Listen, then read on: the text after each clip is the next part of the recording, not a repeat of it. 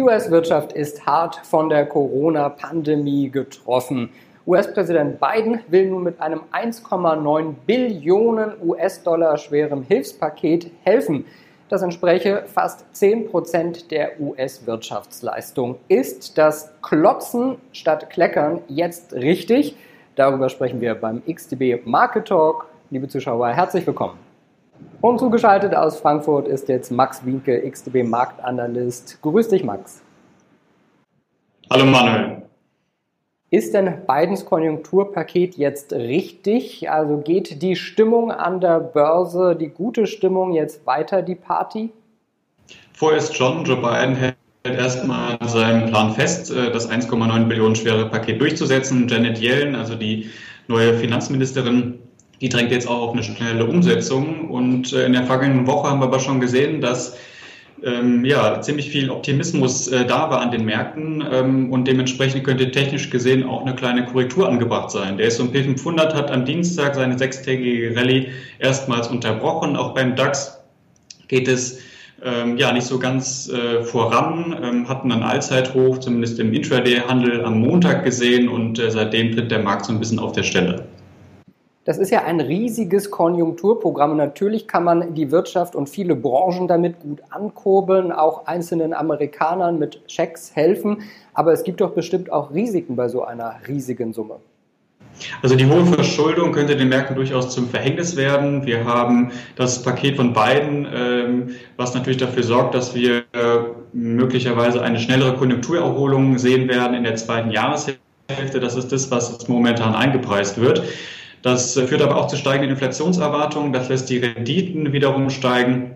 Und äh, die 1,9 Billionen werden von vielen auch als zu viel angesehen. Das heißt, wenn die Inflation deutlich stärker anziehen sollte als erwartet, dann könnte die FED gezwungen sein, darüber zu diskutieren, ob man die Anleihekäufe, äh, Anleihekäufe vielleicht nicht doch reduziert. Und das wirft die Frage auf, ob es vielleicht nochmal ein zweites Taper Tantrum geben könnte. Ja, dieser Begriff Taper Tantrum, den liest man jetzt auch immer öfter. Kannst du mal erklären, was das genau ist, was das bedeutet, was dahinter steckt? Also Taper Tantrum äh, beschreibt äh, den sehr starken äh, Anstieg der Anleiherenditen im Jahr 2013. Die Fed hatte damals angekündigt, dass man in der Zukunft irgendwann die QE-Käufe reduzieren werde und das allein hat schon ausgereicht, um die Märkte in Panik zu versetzen.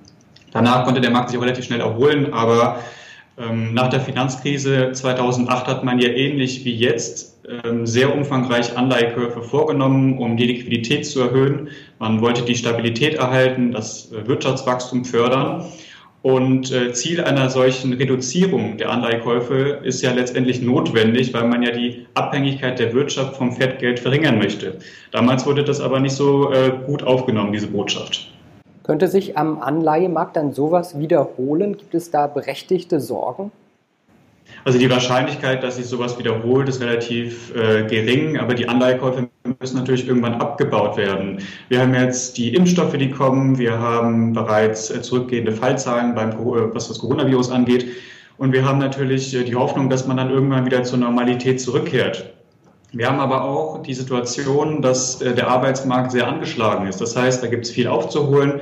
Wir brauchen weitere Lockungen, um dann deutlich, ähm, deutlich stärkere Verbesserungen zu sehen. Und das spricht dafür, dass die FED erstmal weiterhin unterstützen wird. Äh, die FED wird aber auch äh, sehr vorsichtig sein, was die zukünftige ähm, Kommunikation angeht, geschweige denn überhaupt äh, die ähm, ja, Entscheidungen.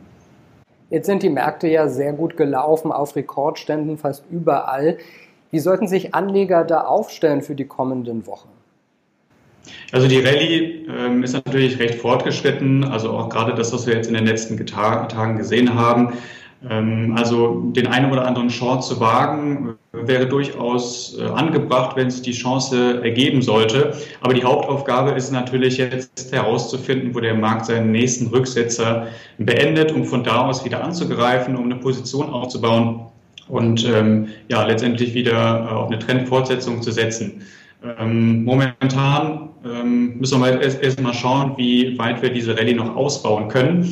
Wichtig ist auch für ähm, den Aktienmarkt, dass Werte aus den USA deutlich attraktiver sind als äh, Werte aus Europa. Das liegt daran, dass man schneller impft, die Wachstumsaussichten sind also besser, aber das ist ja auch nicht unbedingt etwas Neues.